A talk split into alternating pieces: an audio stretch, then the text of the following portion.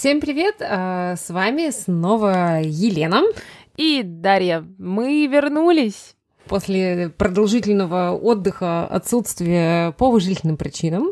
Да, мы отдохнули, набрались сил, попутешествовали, и нам есть о чем вам снова рассказать. И чем с вами, естественно, поделиться. Я, например, вот э, побывала у себя на своей малой родине, на Ямале. Географически, конечно, не такая малая родина, Ямал большой, но и... Поэтому у нас возникла тема поговорить сегодня с вами, есть ли будущее у Крайнего Севера. У российского Крайнего Севера или вообще, в принципе, у всего Крайнего Севера?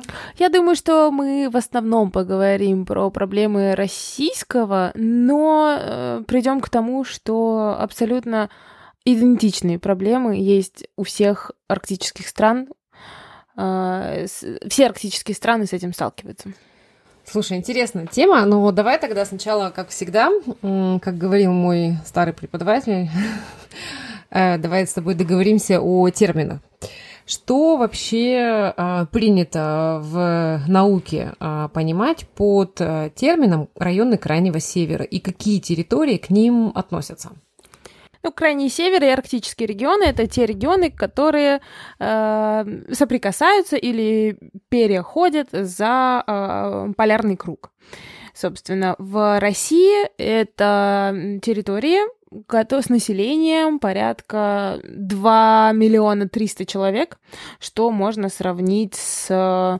Например, со Словенией, в которой проживает два миллиона людей, то есть чуть больше, чем Словения, либо чуть меньше Молдовы. То есть на всем таком большом протяженности арктического региона, российского арктического региона проживает всего лишь меньше даже, чем два с половиной миллиона, миллиона человек.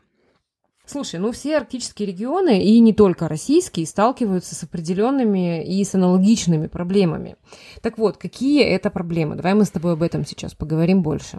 Да, ты права, ты правильно сказала, что не только российские регионы. Э, в первую очередь, это те проблемы, которые вызваны тем самым географическим отдалением. Э, это Из этого исходит плохая инфраструктура. Соответственно, да, то есть затруднено сообщение с внешним миром, отсюда идет коммуникация, транспорт, эм, то есть невозможность, да, там вы, выехать или въехать в этот регион. До некоторых поселений можно добраться лишь на вертолете или просто зимой по замерзшему болоту или реке. Также от, отсюда же исходит как энергетика, да, то есть поставка электричества, поставка продовольствия любого абсолютно сюда же, и медицина, и стройматериалы, и нужды для всего поселка, потому что, как в основном, на, в северных и арктических регионах нету мануфактур, нету фабрик, которые что-либо производят, то есть все там абсолютно завозное. И, соответственно, это наценка, да, стоимость возрастает, потому что логистика очень сложная, ну и также труднодоступность всего доступа к, к, ко всему тому, что я только что упомянула. Ну, понятно. То есть, если мы говорим о снабжении, то это, как ты правильно упомянула, не только товары и услуги, но еще и а, снабжение электроэнергией, а, водоснабжение, а, те же самые а, и проблемы с снабжением информации и с коммуникацией. Да-да. То есть интернет, а, радио, телесвязь, а, мобильная связь — это все а, очень труднодоступно в этих регионах. Слушай, если выделить а, следующую категорию а, проблем, то есть остаемся мы с тобой в экономической сфере. Помимо инфраструктуры, которая затруднена, и ты сказала уже, что отсюда и своеобразное ценообразование. Еще один, мне кажется, очень важный элемент, который стоит ответить, это проблемы и особенности рынка труда регионов этих специфичных. Может быть, ты расскажешь? Да, конечно, то есть в основном все поселения, которые отдалены, да, от каких-то центровых или, так скажем, столиц регионов, у них происходит То есть взаимообеспечение э, самих этих поселений. То есть вот они работают ну, там, в качестве, не знаю, пожарные, детские сады, аэропорты, то есть необходимая база, да, нужд для функционирования ну, поселений, маленьких городков и так далее. То есть как таковой большого разнообразия рынка труда там не существует. Более того, э, очень популярно, да, вахтовый метод работы, что люди не из арктических регионов, а из центральных регионов России приезжают и работают вахтовым методом месяц-два и уезжают также на месяц-два. Но отсюда исходит очень много и других проблем. То есть, во-первых, это импорт рабочей силы, который исходит не из... Э- То есть не из местного населения, в том числе не из коренного населения, потому что, э, как правило, коренное население неохотно берут на работу. А во-вторых, еще то, что э, те люди, которые приезжают на работу, они не заботятся о том регионе, в котором они работают. То есть для них это только точка работы, для них это не дом, и они потом уезжают. Соответственно, их отношение ко всему, об этом мы чуть позже еще тоже поговорим, и то есть их отношение влияет также и на экологическую обстановку в регионе. Вот давай как раз-таки поговорим и об экологической обстановке в регионе. Мы все прекрасно знаем, что особенность регионов Крайнего Севера, особенно на территории России, это, конечно же, богатство природными ресурсами. Естественно, это огромное преимущество для этих регионов, но в том же, в тот же самый момент это влечет за собой определенные экологические негативные последствия, так как в регион приезжают крупные добытчики, разработчики этих месторождений. И, как ты уже правильно сказала, не заботясь о регионе как таковом, добыча этих полезных ископаемых, ну, в основном для России это актуально, мы говорим сейчас о добыче нефти и газа, то, естественно, это сопряжено с очень значительными и выраженными негативными экологическими последствиями для всех этих регионов. Еще, конечно же, важный факт, который стоит отметить, это для того, чтобы подготовить территорию для добычи, очень часто идет вырубка лесов, оставшихся, сохранившихся, небольших на тех территориях, и также охота очень сильно распространена.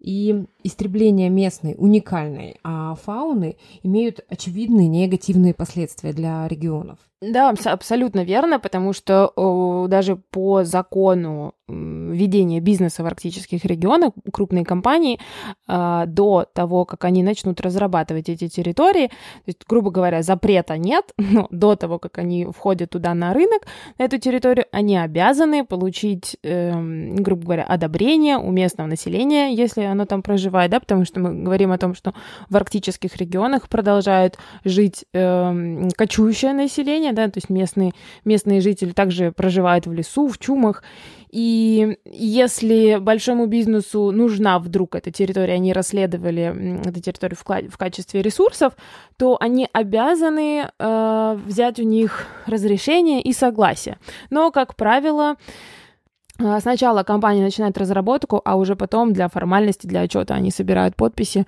э, близких к себе, грубо говоря, по духу, по духу людей. Ну, то есть они подводят документы к тому, чтобы пройти необходимые инстанции. Но, как мы понимаем, это все лишь формально. Более того, что касается экологии, можно здесь упомянуть очень нашумевшую, нашумевшую историю в, в Красноярском крае, когда был разлив нор-никеля, но это, скажем так, это, слава богу, можно сказать, случилось очень открыто, и об этом узнали очень многие, как, да, и российские граждане, и зарубежные СМИ, но подобные вещи происходят регулярно. Разливы нефти эм, губят всю фауну на корню, в, в плане того, что даже в моем маленьком поселке, если раньше было очень много рыбы, который для коренного населения это основной ресурс для выживания, потому что чем они питаются, проживая в, в лесах? Собственно, рыба и мясо. Но из-за разливов нефти рыба в, в, во многих арктических регионах просто истреблена и осталась буквально... Ну, то есть коренные малочисленные народы Севера действительно очень страдают от нехватки основного, да, ресурса, такого, можно сказать, пищевого, да, ресурса. Конечно, правительство арктических регионов пытается как-то сгладить это и, и выпускают мальков ежегодно в, в реки, но это вообще не восполняет тех утрат, которые, к сожалению, приносит бизнес для, для фауны и вообще природы арктических, арктических регионов. Если мы с тобой сейчас с экономической, с экологической сферы перейдем на сферу социальную и обозначим следующие проблемы, а точнее очень важные проблемные сферы для жителей именно регионов, как то, например, возьмем с тобой пример образования. Вот ты сама родилась и выросла в Тольке, то есть ты получала свое образование на месте. То есть как ты можешь оценить эту систему и какие там есть основные проблемы и трудности? Ну, вкратце, если сказать, только это маленький поселок городского типа, в котором на данный момент проживает две тысячи человек. Возможно, когда я там еще жила и училась, там было порядка трех тысяч. В школе в основном пятьсот детей учатся. Есть един... То есть одна школа, разделена она на начальное образование, на среднее образование, но, как полагается, то есть все дети, которые там растут и учатся, и учатся в этой школе, они знают, что по достижению там, шестнадцати или восемнадцати лет, соответственно, по окончанию девятого-одиннадцатого класса, они обязаны будут уехать, если они хотят получить среднее специальное или высшее образование, потому что ни того, ни другого в поселке не имеется. Среднее специальное образование имеется непосредственно в, на Ямале, да, как в регионе, в, в округе, но за высшим образованием люди едут уже, как говорится, в большие города. Это Тюмень, Томск, не знаю, Казань, редко. А, ну, Санкт-Петербург очень много. То есть существует очень э, маленький выбор э, образовательных учреждений, если человек хочет, да, дальше развиваться и получать образование. Абсолютно, например, из таких более известных э, университетов арктических, их всего два, это в Мурманске и в Архангельске, которые можно отнести к арктическим университетам. Ну, это все на европейской части. Ну, ну, это, ну, это все равно арктический регион. То есть, в принципе, можно туда, грубо говоря, к статистике оно относится, что в Арктике существуют университеты. Но... Хорошо, образование. Следующая сфера – здравоохранение. Я думаю, что тут тоже, в принципе, все понятно. Во-первых, если у нас ограничены поставки, это значит, что регионы отдаленные, они полностью зависят от поставки медицинского оборудования, персонала и квалифицированного персонала, я имею в виду, и медицинских препаратов, то есть каких-то там таблеток и так далее. Все это поставляется централизованно из центров, то есть из других больших городов. Нету ни производства, ни поставок каких-то региональных. Дальше, следующий вопрос. А сколько больниц? То есть какое предложение именно по услугам? Ну вот э, в маленьких поселках происходит э, примерно, может быть, раз в, или два в полгода, или, может быть, раз в полгода проходит, то есть э, э, приезжают специалисты и делают такой, можно сказать, медосмотр бесплатно абсолютно для людей, но как, как такового доступа э, широкому спектру медицинских услуг этот доступ отсутствует. В том числе, что в маленьких поселениях не существует родильных домов, э, и роженицам необходимо вылетать на вертолете заблаговременно, чтобы, собственно, получить квалифицированную медицинскую помощь. Поэтому также в отдаленных арктических поселениях существует такое понятие, как санрейс. То есть, если что-то случается, то администрация вызывает вертолет, на котором человека увозят в райцентр, где только там он может получить, получить помощь. Но сами понимаете, что это, соответственно, время, которое очень ценно в каких-то, да, экстремальных ситуациях. Поговорив об экономических, экологических и социальных проблемах, я хотела бы затронуть последний момент, а именно проблемы культурного характера. И я сейчас имею в виду не само собой разумеющееся отсутствие достаточного количества театров, кинотеатров, выставок и какой-то культурной жизни в этих регионах, а скорее даже м- такую проблему, как утерю уникальных культур коренных э, народов, потому что вымирание этих регионов и отток э, населения, а также э, невозможность получения образования на родном языке и э, недостаточные условия для сохранения родной культуры, родного языка, они все-таки влияют определенную негативную э, роль э, для данных регионов. Как ты считаешь? Ну, тут стоит отметить, что все-таки э, проводится политика по сохранению культуры и языка народов Севера. Конечно, в любом случае этого недостаточно, так как это, это то, что невозможно, то есть без каких-то целенаправленных действий на сохранение оно просто исчезнет, и, и, и это невозможно будет восстановить. То есть это тот самый невосполняемый ресурс. Но здесь я бы сделала бы акцент больше на то, что в основном, вот как ты сказала, получение образования на собственном языке, оно идет спецкурсом. То есть ты можешь, или э, люди, дети из, э, из семей коренных малочисленных народов Севера, у них есть, грубо говоря, элективный курс на то, что на изучение селькупского, ненецкого и других языков. Но это, во-первых, не обязательный, это учат только те, Только те дети из, ну, из, соответственно, из коренных, из коренных семей. То есть, например, я думаю, что для развития моего мозга и, для, и для, для развития моего мозга в качестве билингва, наверное, селькупский язык тоже был бы неплох. Но, но это, то есть... Такая действительно выборность, она действительно влияет, потому что э, отношение к этим детям как к, к даже не то, что к чему-то особенному, а скорее в негативной, наверное, э, в негативном плане, что они такие некие отщепенцы. То есть вот мы, я, я даже помню, что они не были частью, да, большого такого нашего школьного сообщества.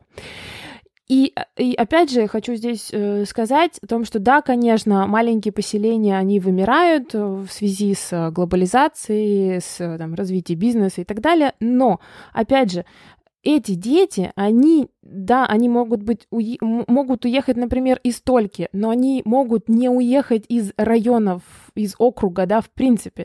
То есть они могут передвигаться по там, Ямало-Ненецкому автономному округу, продолжать развивать свой родной край, потому что они к нему относятся как к дому непосредственно. Им не безразлично все то, что происходит там. И поэтому...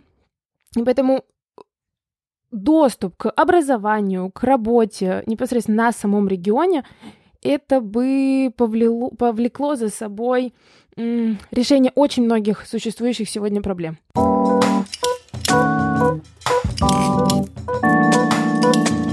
Ты очень плавно сейчас перешла ко второй части нашего выпуска, а именно к теме решения этих проблем. Мы сейчас с тобой очень многие проблемы обозначили а, в различнейших сферах.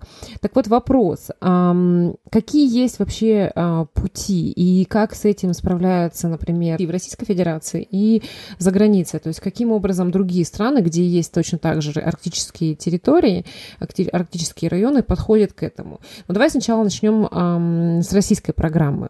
В, в каждой арктической стране существует концепция развития арктических регионов. А, собственно, так и в России. Она, она каждые десять-пятнадцать лет обновляется. То есть теоретически эта госпрограмма по развитию экономики и сохранению культуры регионов Крайнего Севера, она существует. Но де-факто регионы предоставлены сами себе. Что я имею в виду? Это то, что бюджеты этих регионов непосредственно... Э, малы в плане их, их недостаточно, потому что все те проблемы, которые мы с тобой обозначили, они очень дорогостоящие и требуют очень много затрат, как, и, как человеческих ресурсов, так и финансовых.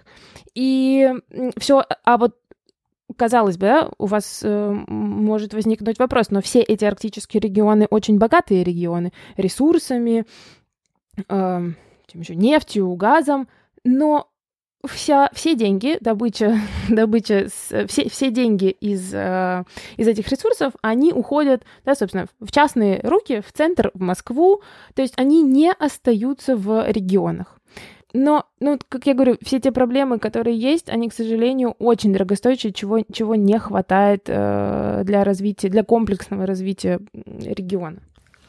Ну а как с этим э, поступают э, в других странах? Можно привести какой, какие-то примеры, где ситуация схожа, а где совсем другой путь? Ну вот я бы, наверное, сравнила российские арктические регионы больше с канадскими регионами, наверное, потому что мы схожи в первую очередь в географическом плане. Да, первая по величине, вторая по величине страна. Эм, потому что... Вот в той же самой Канаде арктические регионы, то есть большинство населения Канады живет вот таким поясом вдоль, вдоль, вдоль границы США, а арктические регионы также там, имеют плохую инфраструктуру, мало заселены, у них нету, да, там железнодорожного сообщения, ну, в общем, подобные примеры и подобные проблемы, которые мы сегодня обозначили, очень схожи с, ну, то есть российские Россия и Канада. Но здесь же хотелось бы сказать про Финляндию и Норвегию, например, потому что э, финны в... сегодня очень развитая страна, но, наверное, из-за все-таки из-за географического своего положения, из-за... Ну, скорее из-за размера. Из-за размера, да-да-да, э, они... Э, то есть у них как такой проблем, проблем нет. У них есть и железные дороги, и сообщения со всеми маленькими, с маленькими поселениями. То есть, да, скорее всего, это, это тот случай, когда размер имеет значение. Слушай, ну мы с тобой поговорили, что хорошо, проблемы, может быть, у этих территорий схожи, но подход к решению этих проблем у всех, конечно же, разный. И мы с тобой говорили о том, что существует два пути основных, как можно эм, развивать эти территории. То есть первый, если мы говорим вот статус-кво, это как у нас сейчас делается, да, то есть, ну, в принципе, мы уже де-факто мы признали, что эти территории являются, как это сказать, ресурсными придатками, да, нашей необъятной родины, то есть мы э, экономику не диверсифицируем, а наоборот, она абсолютно заточена на эм, добычу природных ресурсов.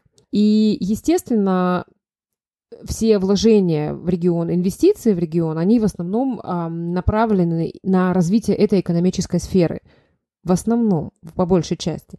Точно так же и строительство инфраструктуры, оно направлено на обеспечение э, мест э, добычи ископаемых.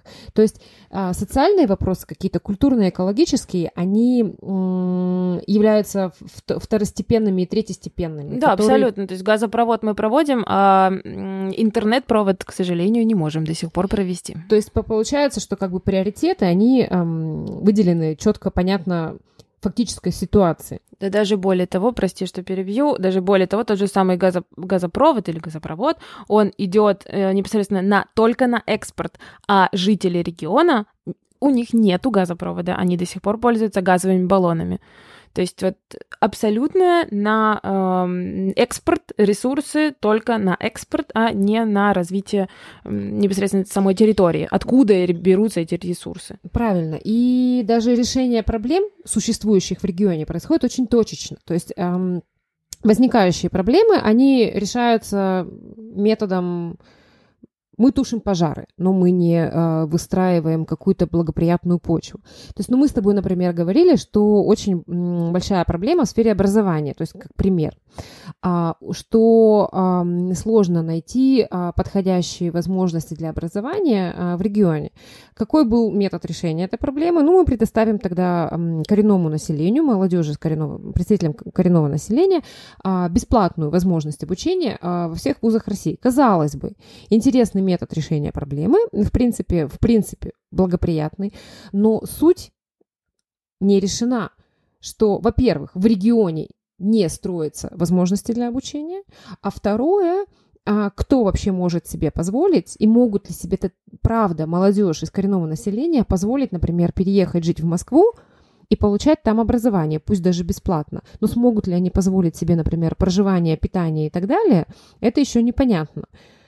То есть, понимаешь, то есть одно дело иметь возможность, а другое дело иметь ресурсы для того, чтобы воспользоваться этой возможностью. Об этом тоже не подумано. И то же самое, что ты говорила по поводу поставки продовольствия.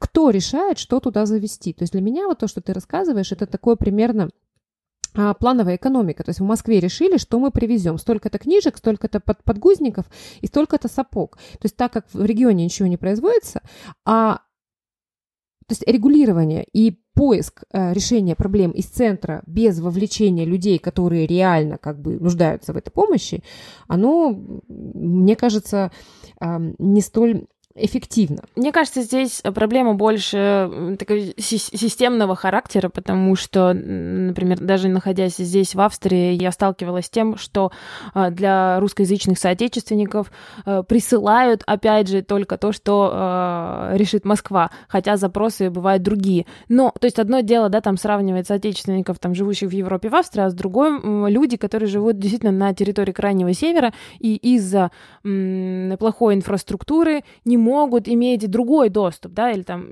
без интернета они не могут найти необходимые, не знаю, там, книги, информацию, да, да и вообще все, все, все что угодно.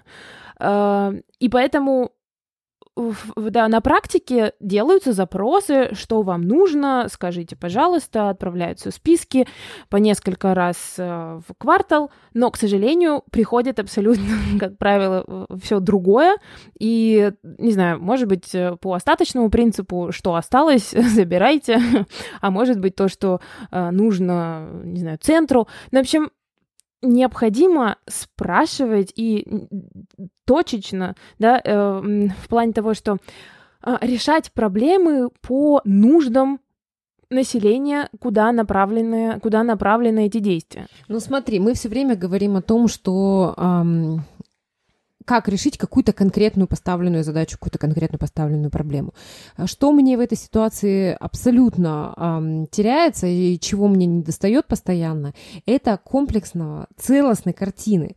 То есть, чтобы у... Эм, план развития этих территорий, он должен быть на самом деле основан на целостном видении ситуации и определенном комплексном подходе, то есть какая у нас есть стратегия, куда мы хотим и чего мы хотим, в каком направлении мы хотим двигаться. И выстраивать базу на месте, а не, ну правильно, как говорится, точечно тушить пожары. Ну, к сожалению, к сожалению, большому... правительство, центр, Россия, можно назвать как угодно, до сих пор не решила, как пользоваться этими арктическими территориями, потому что существует сейчас на данный момент два варианта развития. То есть это первый, это мы оставляем все как есть и используем эти территории в качестве, да, ресурсной базы, либо мы туда вкладываем деньги и продолжаем развивать эти территории.